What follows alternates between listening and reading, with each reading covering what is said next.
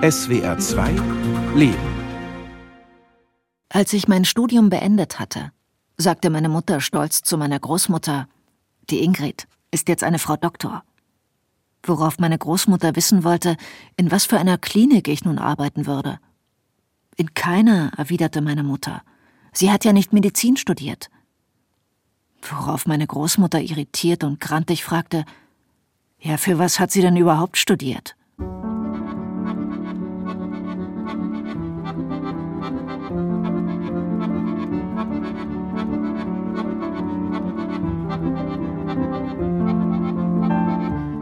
Leben in zwei Welten bedeutete für mich tagsüber das Kostüm, das äh, 1000 Euro gekostet hat, die teure Uhr und sowas alles, um sozusagen nach außen die Führungskraft zu zeigen. Und wenn ich nach Hause komme, ziehe ich sozusagen die Statussymbole sofort aus und begebe mich in die Kleidung, in der ich mich am wohlsten fühle. Und das ist halt Jeans und Pulli oder sogar der Jogginganzug auf dem Sofa.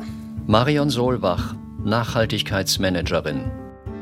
Dann stand es an, auf welche Schule gehe ich dann nach der 10. Klasse. Und da hat dann die Lehrerin geraten, ich soll auf die Realschule gehen.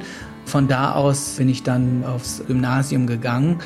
Und da habe ich schon eine große Differenz dann auch gemerkt. Meine neuen Mitschülerinnen und Mitschüler kamen, das war für mich deutlich feststellbar, aus anderen Verhältnissen. Yilmaz Givior, Museumsdirektor.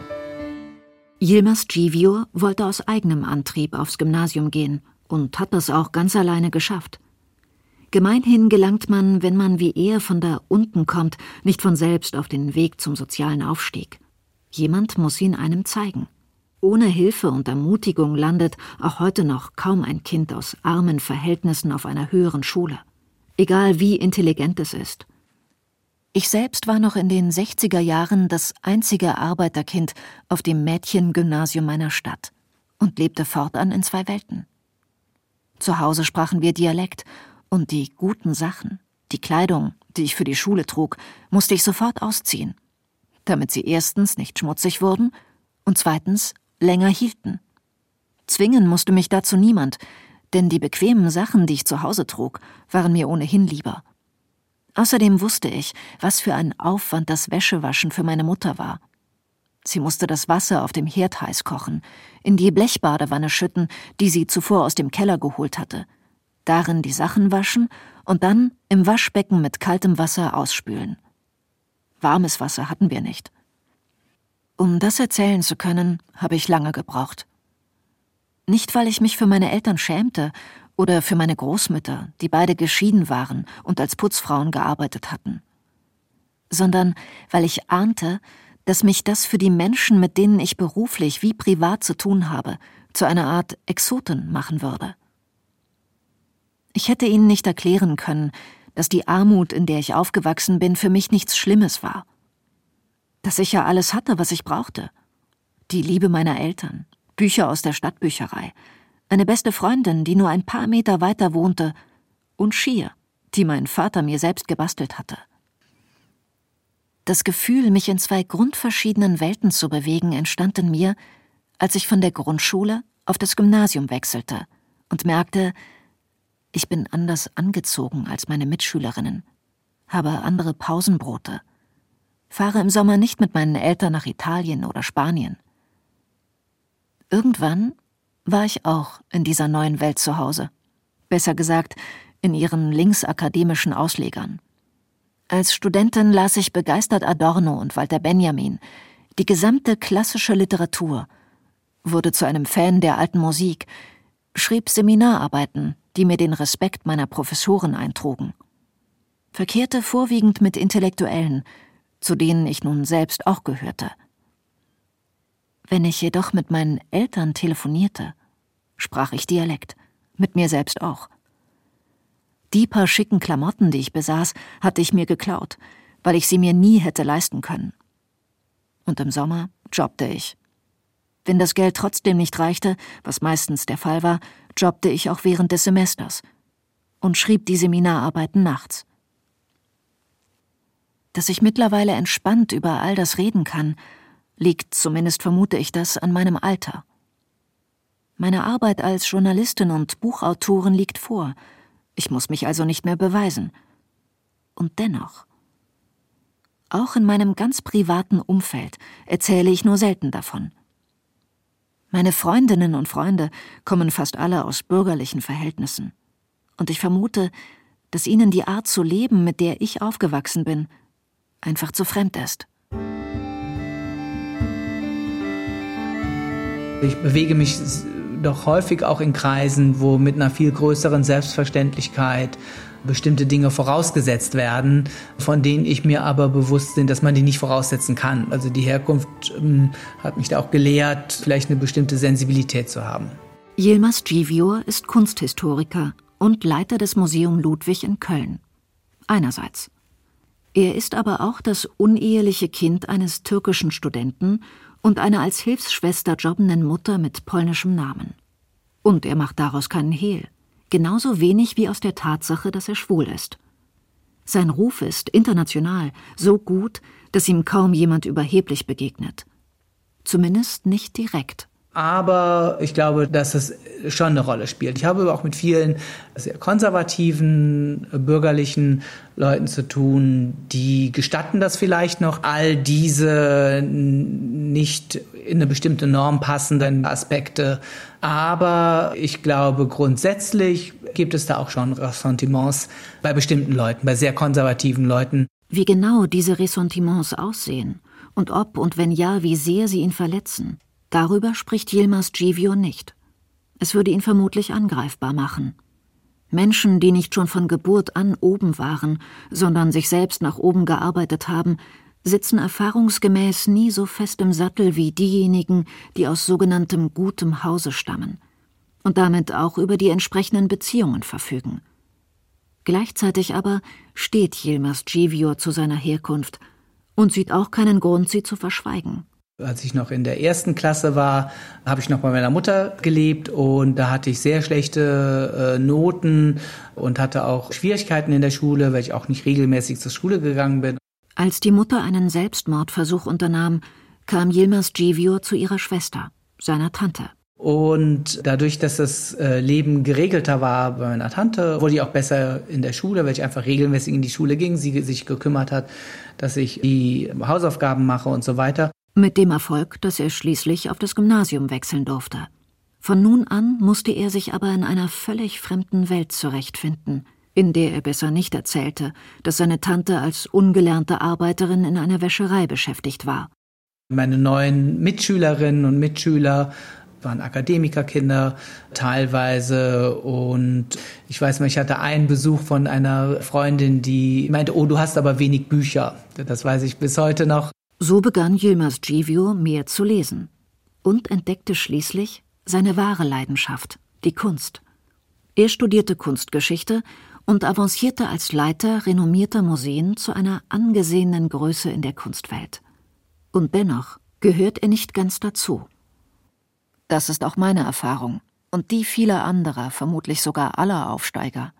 Man lebt in zwei Welten, bikulturell sozusagen. Denn auch wenn man in die Welt der Bessergestellten aufgenommen wird, hat man doch nie die Sicherheit, dass man in dieser Welt auch bleiben darf. Da ist immer die Angst, dass man womöglich eine Regel nicht beachtet, einem Anspruch nicht genügt hat, weil man nämlich gar nicht wusste, dass es diese Regel, diesen Anspruch überhaupt gibt. Ich hatte das Glück, dass mein Vater Sozialdemokrat war, einer von der alten Schule. Er hat mir beigebracht, dass die da oben um nichts, aber auch wirklich gar nichts besser sind als unser eins. Dass ich intelligent war, hatten mir meine Eltern von klein auf versichert. Klassische Musik liebte ich, seit meine Mutter und meine italienische Großmutter zusammen mit Enrico Caruso im Radio La Donna Immobile schmetterten. Und da meine noch größere Liebe den Rolling Stones, den Kinks und den Doors gehörte, war auch mein Englisch ziemlich gut. Und dennoch, wenn ich mit meinen Mitschülerinnen auf dem Gymnasium über kulturelle Themen sprach, fühlte ich mich verunsichert. Obwohl ich für derlei Gespräche dankbar war, denn mit meinen Freundinnen aus dem Viertel konnte ich über all das nicht reden. Dafür fühlte ich mich mit ihnen sicherer, normaler. Gleichzeitig aber hatte ich immer Angst, sie könnten mich nicht mehr mögen, weil ich auf das Gymnasium ging und mich nun womöglich für etwas Besseres hielt. Meine beste Freundin blieb zwar meine beste Freundin, aber ich gehörte nicht mehr zur Clique. Ich lebte weiterhin in zwei Welten, aber nun in beiden als eine Art Alien. Auf dem Gymnasium, an der Universität und dann auch im Beruf hatte ich nur selten mit Menschen zu tun, die in ähnlich armen Verhältnissen aufgewachsen waren. Dass ich in meiner Jugend Hippie war und gekifft hatte, das konnte ich überall erzählen. Aber ein Instinkt sagte mir, dass es niemanden etwas angeht, dass meine Mutter die Blechbadewanne nicht nur aus dem Keller holte, um die Wäsche zu kochen, sondern auch, um hintereinander weg mich, meine kleine Schwester und zuletzt sich selbst darin zu baden. Ich schwieg darüber nicht, weil ich dachte, ich müsste mich dafür schämen, sondern weil ich ahnte, dass die Menschen, mit denen ich vorwiegend zu tun habe, das sehr viel schrecklicher finden würden, als ich selbst es damals erlebt habe. Also es ist nie gesagt worden, musste ich alleine durchsetzen, aber es war halt einfach Realität. Ich kann mich nicht erinnern, dass meine Eltern jemals sich um meine schulische Entwicklung gekümmert haben oder jemals gefragt haben, hast du deine Hausaufgaben gemacht oder sowas. Das war immer Eigenantrieb.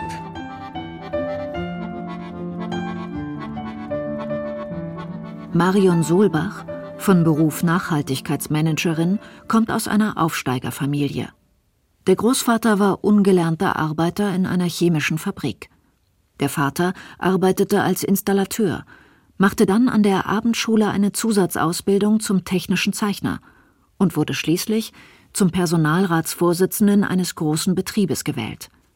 Und Marion Solbach hatte von klein auf gelernt, es nimmt einen niemand an die Hand und zeigt einem, was es so gibt, sondern ich musste es mir immer selber erarbeiten. Ne? Und deswegen habe ich eben sehr früh angefangen, mein eigenes Geld äh, zu verdienen. Also es fing schon an, dass ich irgendwie mit zwölf, das erinnere ich mich immer noch, für eine Mark 70 bei der Stadtbibliothek in Deutz jeden Montagnachmittag die zurückgegebenen Bücher wieder eingeräumt habe und hatte dann da, keine Ahnung, für meine Verhältnisse extrem viel Kohle, nämlich irgendwie so 25 Mark im Monat oder sowas. Nach dem Abitur begann sie ein Biologiestudium.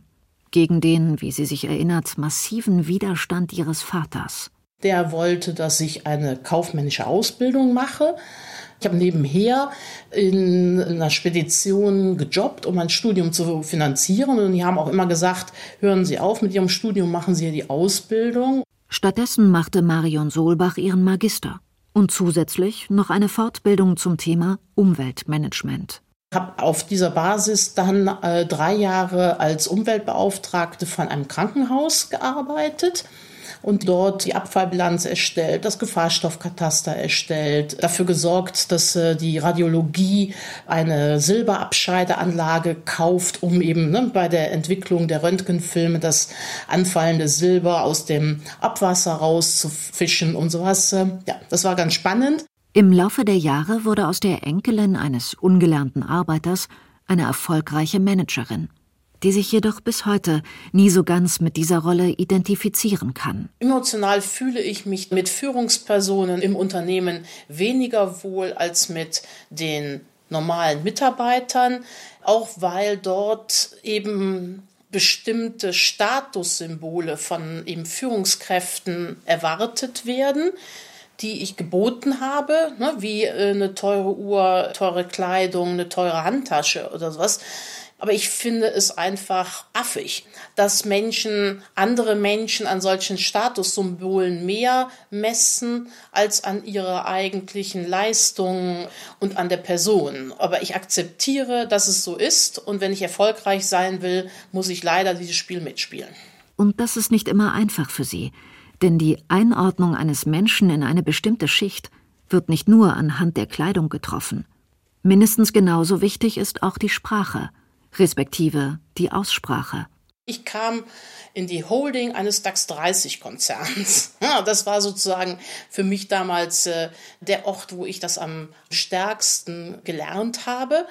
wo das auch bisher in meiner ganzen äh, beruflichen Karriere am gravierendsten war. Ich spreche kein Kölsch, aber man hört natürlich den rheinischen Singsang und das wurde dort irgendwie als so ein bisschen assi angesehen.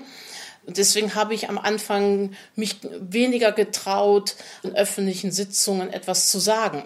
Das wurde dann spannenderweise in der, mit der Zeit einfacher, weil ich dann mehr Englisch geredet habe und da man zwar den deutschen Akzent, aber nicht unbedingt den kölschen Akzent gehört hat. Und irgendwann habe ich das dann eben auch für mich zum Markenzeichen erklärt und gesagt, ich bin Kölnerin. Ne? Das will ich ja auch gar nicht verhehlen. Warum äh, soll ich nicht auch entsprechende Singsang reden?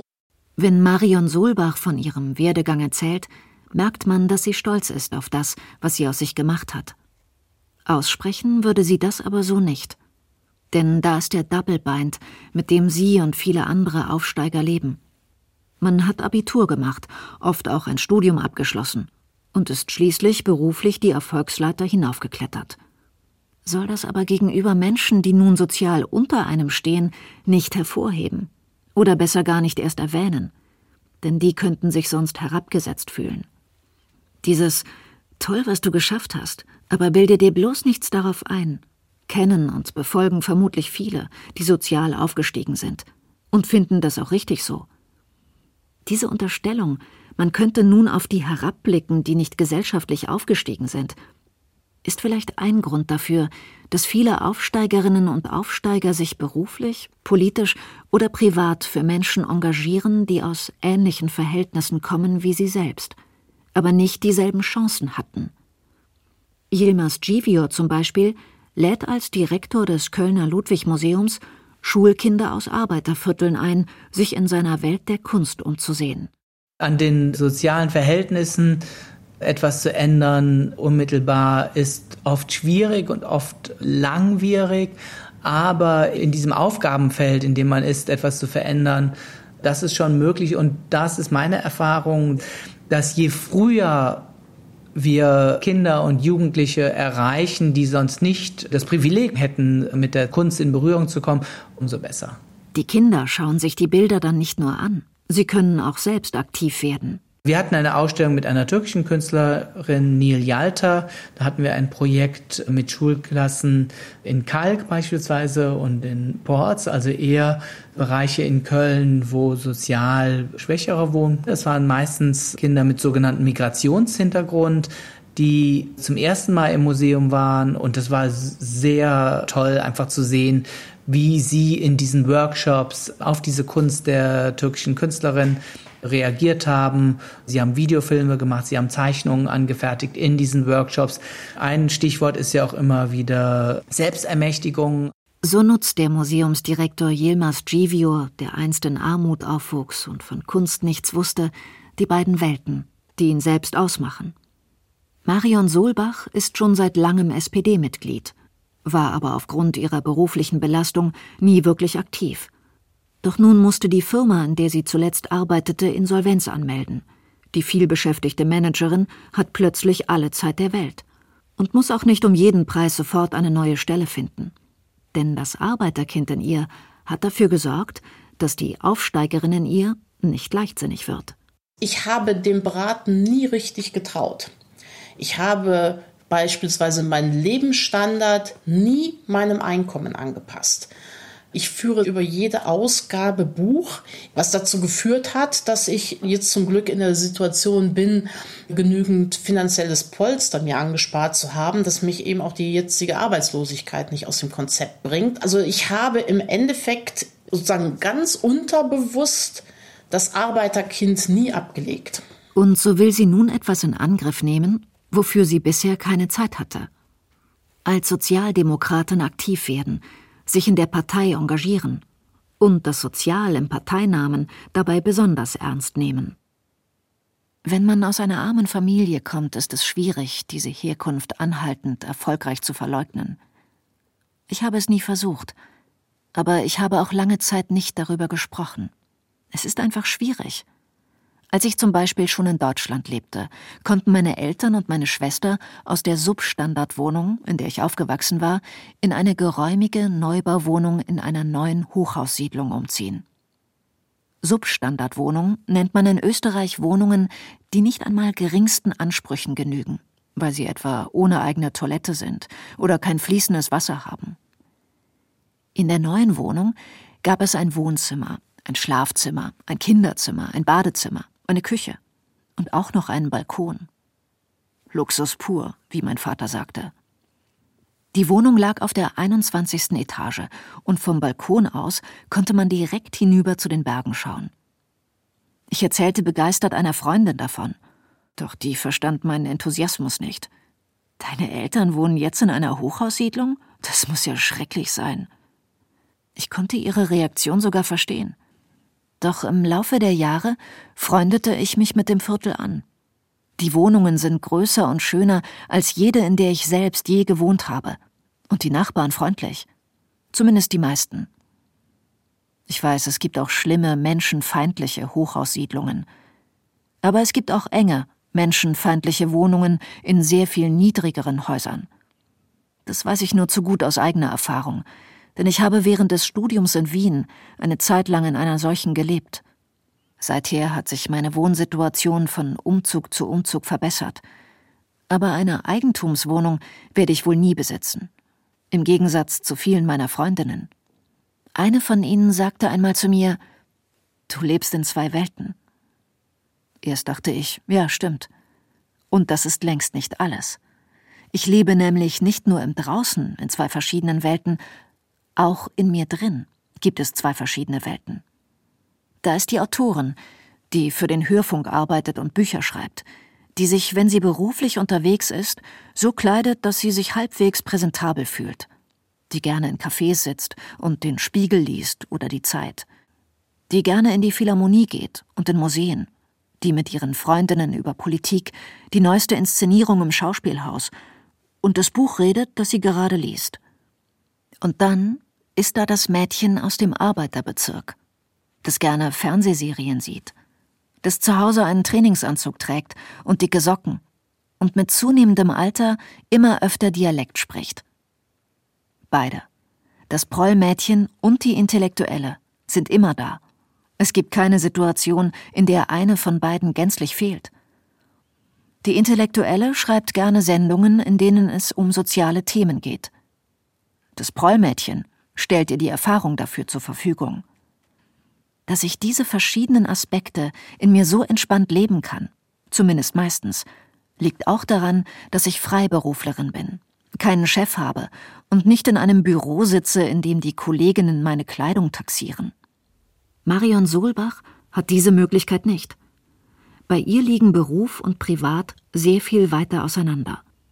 Im Beruf muss sie sich als erfolgreiche Managerin beweisen. Nur in ihrem Privatleben kann sie ganz sie selbst sein.